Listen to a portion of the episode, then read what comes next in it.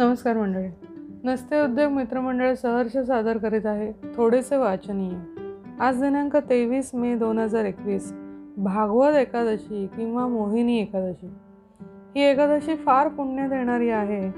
शिवाय विष्णू भगवानांनी अमृत वाटम करण्यासाठी आजच्याच दिवशी मोहिनी रूप धारण केलं होतं. ही एकादशी केल्याने सर्व पापापासून मुक्ती आणि सगळ्या दुःखांचा विनाश होतो. एवढीच काय ती माहिती? या एकादशीविषयी मला माहिती आहे. बाकी काय माहिती नाही. मग मला आठवलं गेल्या आठवड्यात माझी मावशी असं म्हणाली की एका वर्षात सगळे सण वार तिथी संपल्या की तू कशावर ऑडिओ करणार? याची मी वाट बघते.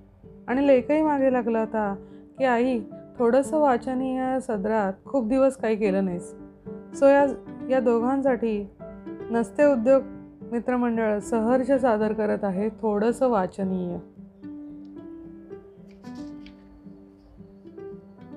राम सीतेच्या आयुष्यात घडलेल्या घटनांविषयी ही कथा आहे. लंकेतून परत आल्यानंतर एका परिटाच्या सांगण्यावरून आपल्या गर्भिणी म्हणजे पोटात बाळ असलेल्या प्रिय पत्नीचं म्हणजे सीतेचा रामाने त्याग केला ही गोष्ट आपण ऐकली. पण आत्ता जी मी गोष्ट सांगणार आहे ती गोष्ट हे का घडलं याच्याविषयीची आहे. कथा राम सीता विवाहापूर्वीची आहे.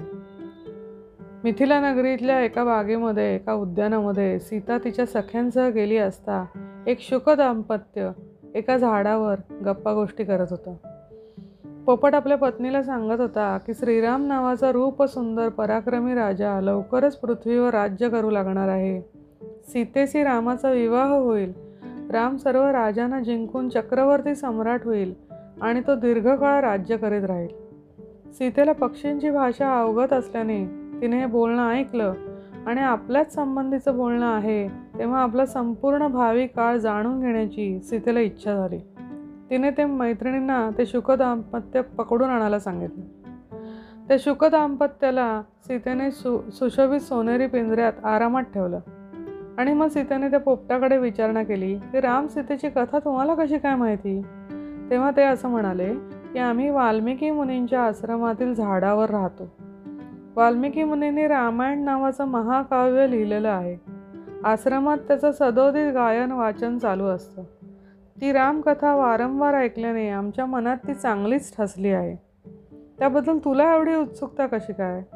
उत्तरादाखल सीतेने त्यांना आपला परिचय करून दिला आणि ती पुढे म्हणाली की श्रीराम मिथिलेला येऊन आमचा उभयतांचा विवाह संपन्न होई तोपर्यंत तुम्ही दोघांनी राजप्रसादात सुखाने दिवस कंठायचे. सीतेची ही मागणी नाकारताना पोपट तिला म्हणाला माझी पत्नी अगदी लवकरच प्रसूत होणार आहे. म्हणजे तिला बाळ होणार आहे. तेव्हा तू आता आम्हाला दोघांची त्वरित मुक्तता कर. म्हणजे लगेच सोडा मला प्रसूतीनंतर आम्ही दोघंही निश्चितपणे तुझ्याकडे परत येऊ. पण पोपटाची ही विनंती अमान्य करत सीता त्याला असं म्हणाली की मी तुला फक्त एकट्यालाच सोडेन. पोपटाची पत्नी त्यामुळे अतिशय संतप्त झाली आणि त्याच तिरमिरीत तिने सीतेला शाप दिला की मी गर्भिणी असताना तू आम्हा दोघांची ताटातूट करत आहेस तेव्हा तू गर्भार असताना तुलाही तुझ्या पतीचा वियोग सहन करावा लागेल. अशी शापवाणी उच्चारून शुकभार्येने म्हणजे पोपटाच्या पत्नीने पतिविरहाचं दुःख असह्य झाल्याने प्राणत्याग केला. गोष्टीत पुढे असं सांगितलं आहे की पत्नीच्या मृत्यूने शोकविवल झालेला पोपट सीतेला उद्देशून म्हणाला की माझा पुनर्जन्म अयोध्येत परीट म्हणून होईल आणि माझ्याच बोलण्याने तुझा पती उद्विग्न होईल आणि तुझा त्याग करेल. ही गोष्ट आजच आठवण्याचं कारण म्हणजे सध्याच्या परिस्थितीत आजूबाजूला नजर फिरवली तर अनेक सख्खी नाती डबघाईला आलेली दिसतात. नीट लक्ष द्यावं हो. इतर नात्यांविषयी बोलायचंच नाही मला. सख्ख्या नात्यांविषयी चाललंय. ज्या नात्यांमध्ये तणाव असतो तिथे त्या दोन्ही व्यक्ती प्रचंड तणावाखाली आयुष्य जगताना दिसतात. असं कसं वागू शकतो तो किंवा ती माझ्याशी? असं म्हण त्या जेव्हा म्हणतात ना तेव्हा माझं माणूस माझ्याशी असं वागूच शकत नाही या विश्वासाला तडा गेल्याचं दुःख असतं. मग या ओझ्यासकट या दुःखासकट या ताणासकट आयुष्य जगणं बरोबर आहे का? इथे आपण राम असतो किंवा म्हणजे ईश्वरी अवतार असतो. तर आदल्या दिवशी आपल्याला सांगितलं आहे की उद्या आपला राज्याभिषेक आहे आणि दुसऱ्या दिवशी वनवासात जायला ला पाठवलं. अशा वेळेला राम असं म्हणाले की दैव जात दुःखे भरता दोष ना कुणाचा पराधीन आहे जगती पुत्र मानवाचा. असं आपण म्हणू शकलो असतो जर आपण राम असतो तर. किंवा आपण समर्थ असतो. तर मनात्वांची रे पूर्वसंचित केले तया सारखे भोगणे प्राप्त झाले. असं पण म्हणाला असतो. पण दुर्दैवाने ह्यातलं आपल्याला काहीही जमत नाही. विश्वास ठेवा मंडळी असं हे घरोघरी आहे. आपल्या वाट्याला काही वेगळा दुःखाचा डोंगर आलेला नाही आहे हे मनाशी पक्क पहिलं ठरवा. कलियुगाची गोष्ट अनेक लक्षणं आणि चिन्ह जेव्हा सांगितले जातात ना तेव्हा त्यातलं एक महत्त्वाचं लक्षण असं सांगितलं जातं की अविश्वास कळस गाठेल. आणि नाती टिकणं अवघड जाईल. आणि मग भयग्रस्त लोक सुखापासून वंचित राहतील. लिखित आहे हो हे सगळं. मग? मंडळी कुठलाही बदल एकदम होत नसतो. त्यासाठी वेगळा विचार आधी ऐकून घ्यावा लागतो.